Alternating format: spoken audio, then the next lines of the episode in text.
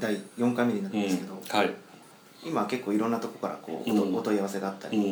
えー、と片桐さん自身もうん。セミナーだったりはい。講演活動されてるじゃないですか、え結構こういう深い話されることってあるんですか？えうーんとね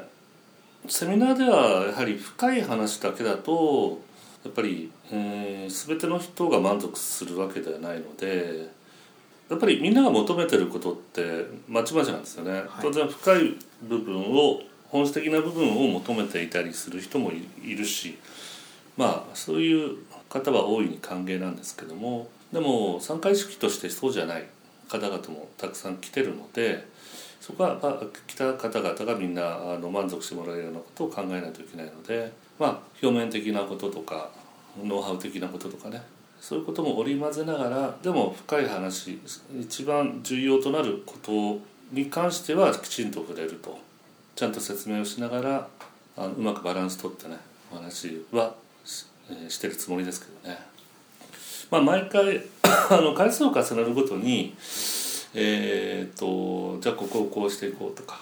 表面的なことばっかり話してもでもなんか足りないよねと思ってしまうでも深い話ばっかりしてるとその参加し受講生が、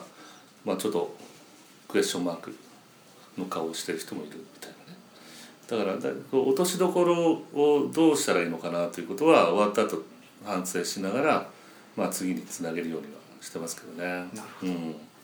うん。まあ今回もまた懲りずに深い話にうん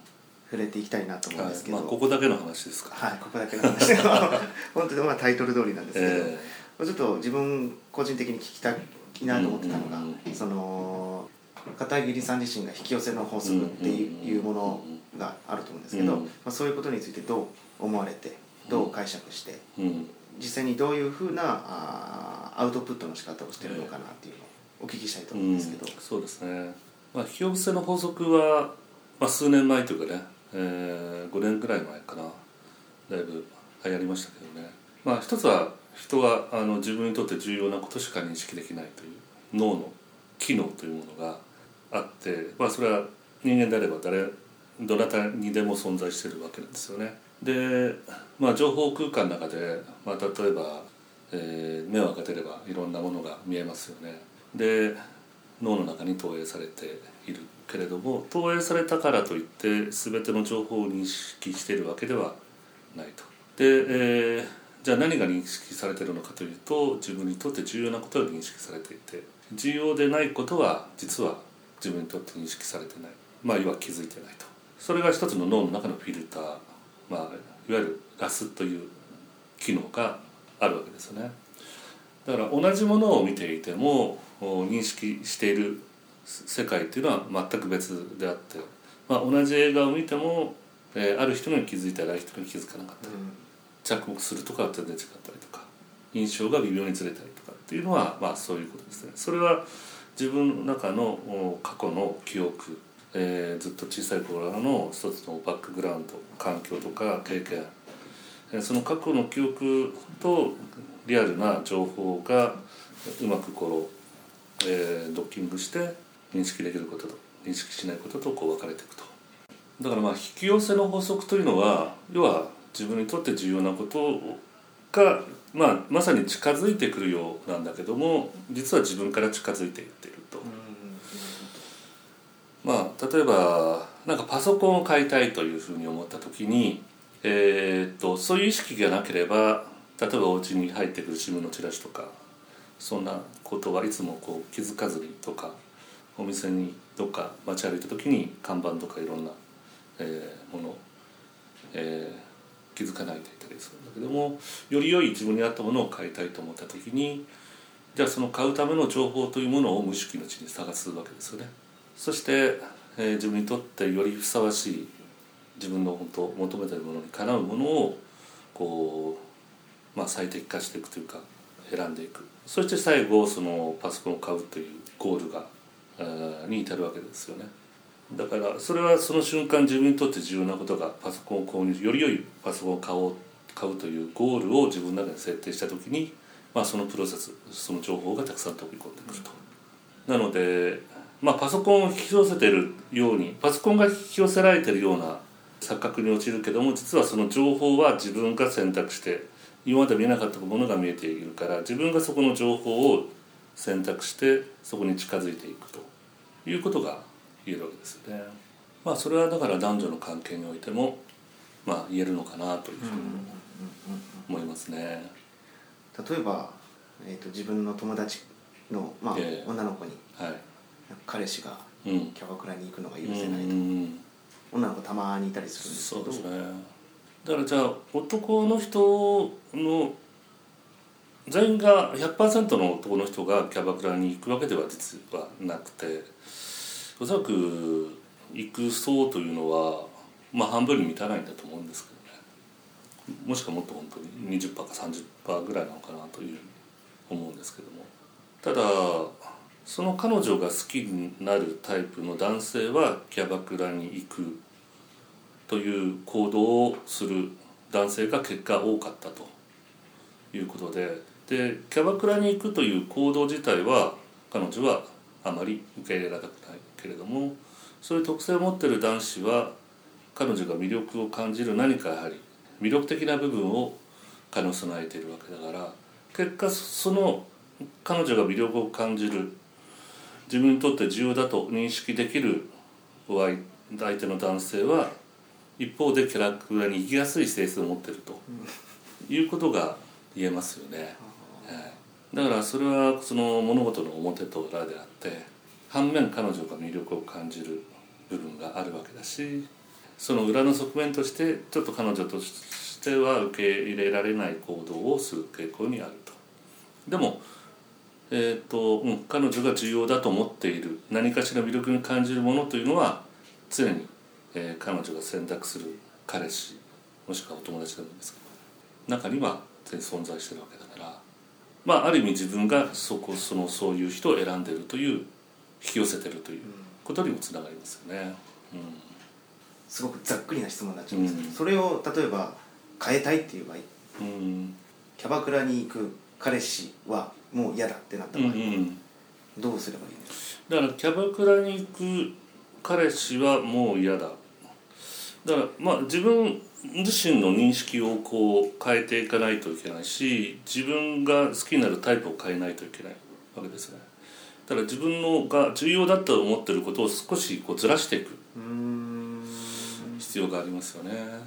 だからいいわゆる人は心地の良い状態はい。を求めていて、まあ、それが一つのコンフォートゾーンということなのでそのコンフォートゾーンというものを少しずつずらしていく。だからキャバクラに行かないような男子を重要だと思うということの中でずらしていく必要があるわけなんだけど。でもそれだけを目的にずらそうと思うと逆に彼女にとって魅力的ではない男子を好きになりなさいっていう話にもなりかねないので、なるほどですね。だからこれって意外と難しいですよね、はい彼女が魅力的だと思ってしまう男子は割とキャバクラに行く傾向があるわけだから、はい。結果その行かない方向に自分のコンフォートゾーン重重要だという認識をずらしていこうとするとじゃあ果たしてそれは彼女にとって魅力的な男子なのかっていうね、でそこの多分、いろいろ葛藤もあったりして、うん。えー例えば彼氏のことを変えてやるんだとかっていううん。女性も中にはいると思うんですよ、うんあの一番あの大切なことというのが、えー、と結果キャバクラに行かないようにするということの努力よりも、えーそのキャバクラに行く意味を本質的に理解していてそれほどその行動が重要なことではないということにまあ気づくと。いうことの方が、えー、と解決までの道のりが近いのかな。と例えばキャバクラへの生き方もやはりいろんな生き方があって、はい。えっ、といわゆるその仕事上の何かお付き合いの流れで、えー複数で行く、はい。5人10人で行くはい。わーっと2次会3次会みたいなね。まあそれは例えば男社会の中のコミュニケーションの一つの一環であるということもあるわけですね。逆に自分そういうとこ別に嫌いなので行かないって言った時に、えーそれは単に女子が接客して歌を歌うっていうお店ででしかないにもかかわらずそこまで拒否する必要もないわけですよね、でもまああの一つのお付き合いの一環としていくのか。もしくは本当ストレス解消。まあ女子が接客してお酒飲んで歌うっていう。純粋にまたそれが、えーストレス解消となってまた仕事頑張れるとか。まあそういういろんなその言い方もあると思うんですけど、まあ、逆に一番心配なのはとにかく一人で行く。もしくはお目当ての女子がいてそこに通い続ける。プレゼントを送りまくるはい。そして自分に、えー気を引かせようと思って頑張っていくと、まあ、いわゆるハマっているっていう状況ですよね。これはやっぱり彼女としてはこれは失敗だと思いますね。まあだけどキャバクラに行くという行動だけで全てをこう判断できないのでやはりその中身的などういうシチュエーションなのかっていうことが重要だと思うんですね。でもまあキャバクラっていうのはまあ一つの疑似恋愛を楽しむ場でもあって一つのそれがストレス解消になったりまた 気分転換になってまた明日頑張れる。というのであれば決して悪くないのかなと。ただまあ深入りしてその疑似恋愛を本当の恋愛のように認識してしまって通い続ける。もしくは女の子を本気で好きになってしまうと。ただそこにおいてじゃああの 恋愛が成立しないかというと当然その成立する可能性もあるんだけど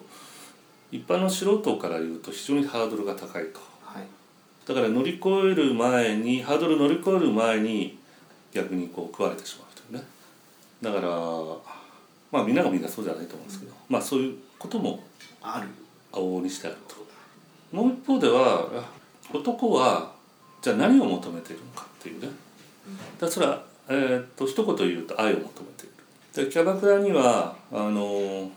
一つの愛のようなものが存在してるわけですね、えーそれはまあ一つの疑疑似的なことであったりもするんですけど、まあいわゆるこ恋恋の世界ですね。はい。まあ、恋させるわけのが仕事なわけで気持ちよくさせると。だからこそその男は一つの消費行動の一環としてキャバクラにお金を払ってえー消費するという。まあそれは例えば女子があの温泉行ったりエステ行ったり美味しいもの食べたり洋服を買ったり消費行動。中でストレス解消したり自分がテンあの気持ちが満たされると。まあ男子もそういうことも当然わかるけども女子に消費行動としては例えばキャバクラに行くと。まあ女子は行かないわけですよね。でもその消費行動の一環ではあるのかなと。じゃあキャバクラに一つの本当の愛があるのかというと疑似的なものはあるけども当然存在しないわけです。よなぜかというとお金が介在してるわけですから。お金でその時間を購入してそのキャバクラの女性が心を満たしてくれると。そういう意味ではあの男が本質的に求めているものというのはお店には当然存在してない、うん、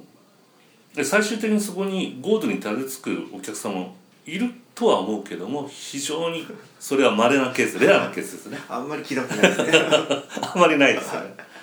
まあ当然でもキャバクラ長と結婚する男子はいるわけだから、まあそれは全てを否定するわけじゃないけどもさっき言ったように非常にハードルが高いと。だそういう意味ではそのその彼氏なぜキャバクラに行くのかと思っている女子が本当の愛をこう身につければいいわけですね、そうするとこっちには本当の愛があるわけだからいくらキャバクラに行って消費行動をしたとしても最終的に戻ってくるのは私ということになりますよね。うん、だからそういう意味ではその 女性が本当の愛を身につけることによって男子は愛を求めてるわけだから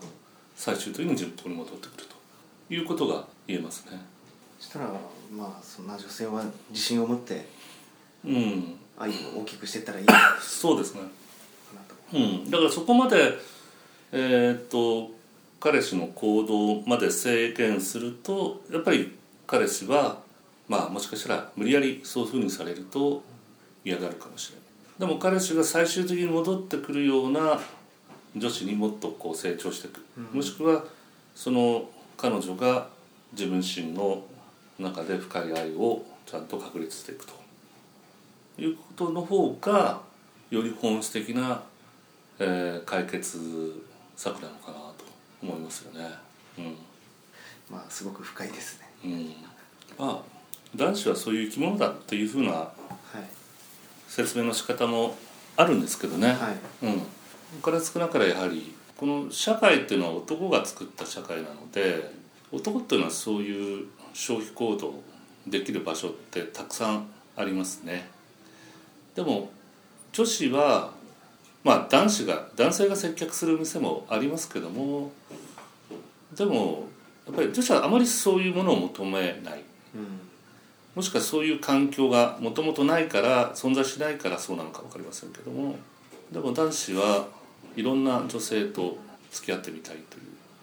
もともとのやっぱり DNA の中にそういったものがある男子は実際多いと思うんですね。まあ全部じゃないですね。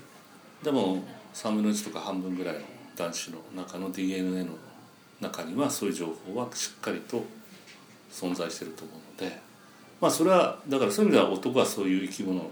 ですと。押す押すってオスというものはそういうものだっていうふうな説明の仕方もそれは間違ってはいないので、うん、でも彼女が好きになるタイプはそういう DNA を持っている男子を好きになってしまうわけだからじゃあそういう DNA を持ってない男子を好きになりやすないと言ってもそれはもしかしたら難しいのかな、もともとそういうものを好きになる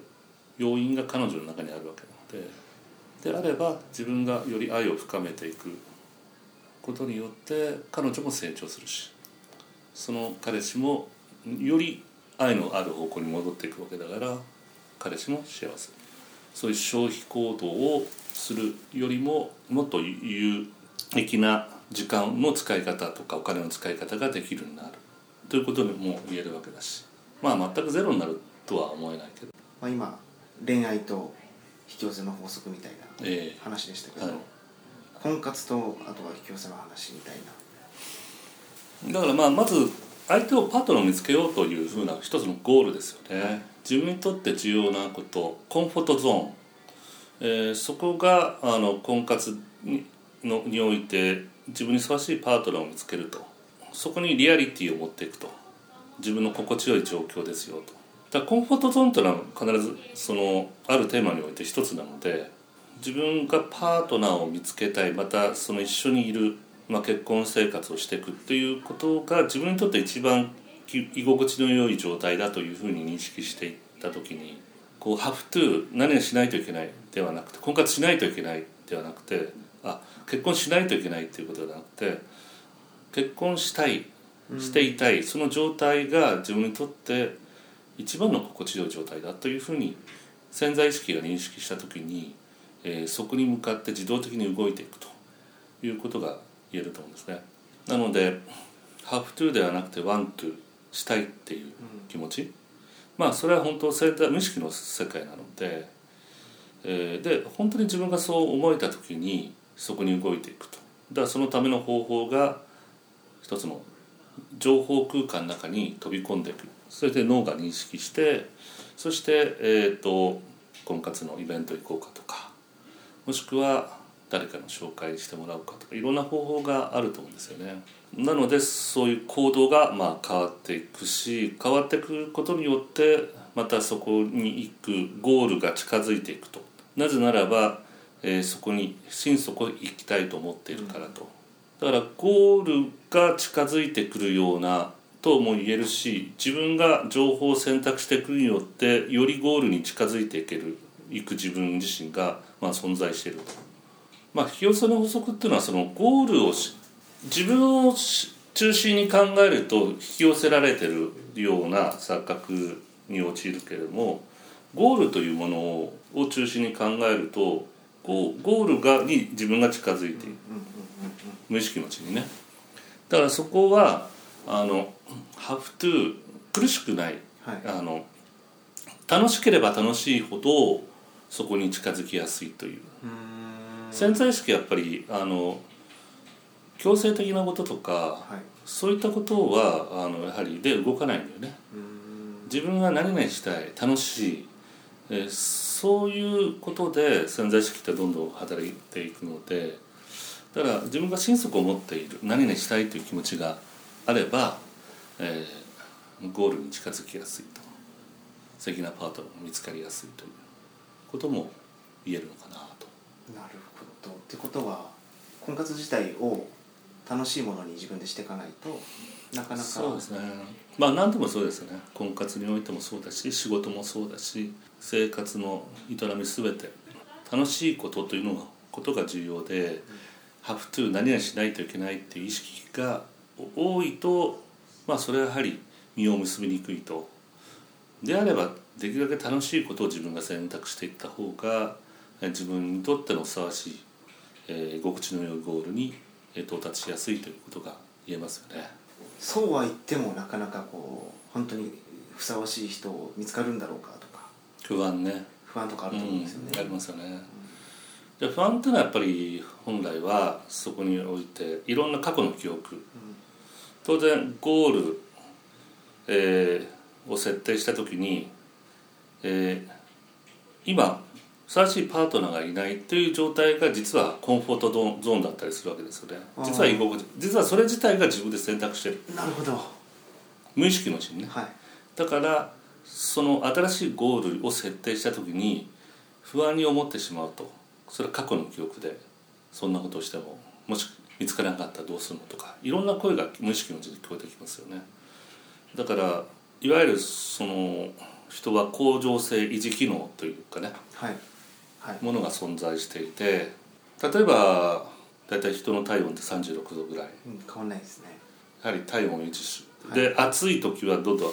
汗が出て発汗して、うん、自分の体温をその下げようとするし寒い時は毛穴を閉じてなるべく体温を逃がさないようにする。一つの36度っていうものを維持しようというその人間の人のそういう無意識の特性がありますよね。6度に設定しとけば、えー、寒かったら上げようとするしえー、暑かったら下げようとしますね、まあ、一つのそれが恒常性維持機能。それと同じように自分が設定したゴールコンフォートゾーンにおいても、えー、そこに本当に心底どこにどっちに行きたいのっていうふうなことですね。だから新しい世界自分がパートナーができている状態の方が自分の中にリアリティが高まった時にそこに行きたいと思っていろんな思いもあるけどもそちらが優先されて最終的にはこういうかと。でも今置かれてる環境具パートナーがいないっていう境遇は実は自分にとって非常に居心地のいい状況だったりするからこそ新しいことを起こしたくない。だから自分が本当に求めてるところにしか人は行かないっていうことですよね。不安な気持ちが過度に出てくるとすればその今の状態を維持していこうという、えー、うん、気持ちが強い人ということはそしたらその、ね、パートナーを実は求めてないかもしれない、うん、そうですね。うん。そのなんていうんですかね。狭間で結構揺れ動いてる人って多いもんですか？うん、やっぱりそうだと思うんですよ。結構「have to」まあ周りから言われるしとか年齢的なものもあるしとかまあ子供の産むことを考えるととかっていうふうな形で、えーと婚活に踏み切る方もたくさんいるわけですけどもでも一方で自分が潜在意識の中で本当にそこのゴールを求めてるかどうかっていうここも非常に重要なんですよね。そこにおいてちゃんとまあ前回言ったかもしれませんけども自分の中で自己肯定感が高まってるかどうかっていう。だから婚活することに対して何か自分が婚活しないと見つからない自分が嫌だ。相手が見つけられない自分が嫌だというふうなところからスタートしてしまうと自己肯定感が低いまま相手を探そうと思ってしまうのでそれ自体が何々したい本当にパ素敵なパートナーと知り合いたいではなくて知り合わなければいけない。何かハプトゥーのちょっとこう辛い行動パターンになってしまった時に、まあ、ある意味本当に自分にとって自分が幸せにできるもしくは幸せにしてくれる相手というものが、えー、見つかりやすい状況からは離れてしまうのかなということはあると思います。本当の気持ちでどうしたいの？何を自分は望んでるの？どこに行きたいの？というものがちゃんと頭と心で一致してないと難しいし。だからこそ相手を探す前に自分をきちんと探して確立していくことが非常に大切なことではないかなと思いますね。まずはじゃあ外に目を向ける前にやっぱりこう自分心に内を、うん、うん自分自身に目を向けてからそうですね。っていうことが大切なえー、えだから本当の自分というものをある意味まあ引き寄せるという言葉を使うとすれば引き寄せていく。うんうんうん深いですね。本当の自分を引き寄せていくというね、はい。そこも重要な視点なのかなと思いますね。わかりました、うじゃあまあ今回はこの辺でん、うん、終わりたいと思います、はい。はい。どうもありがとうございました。ありがとうございました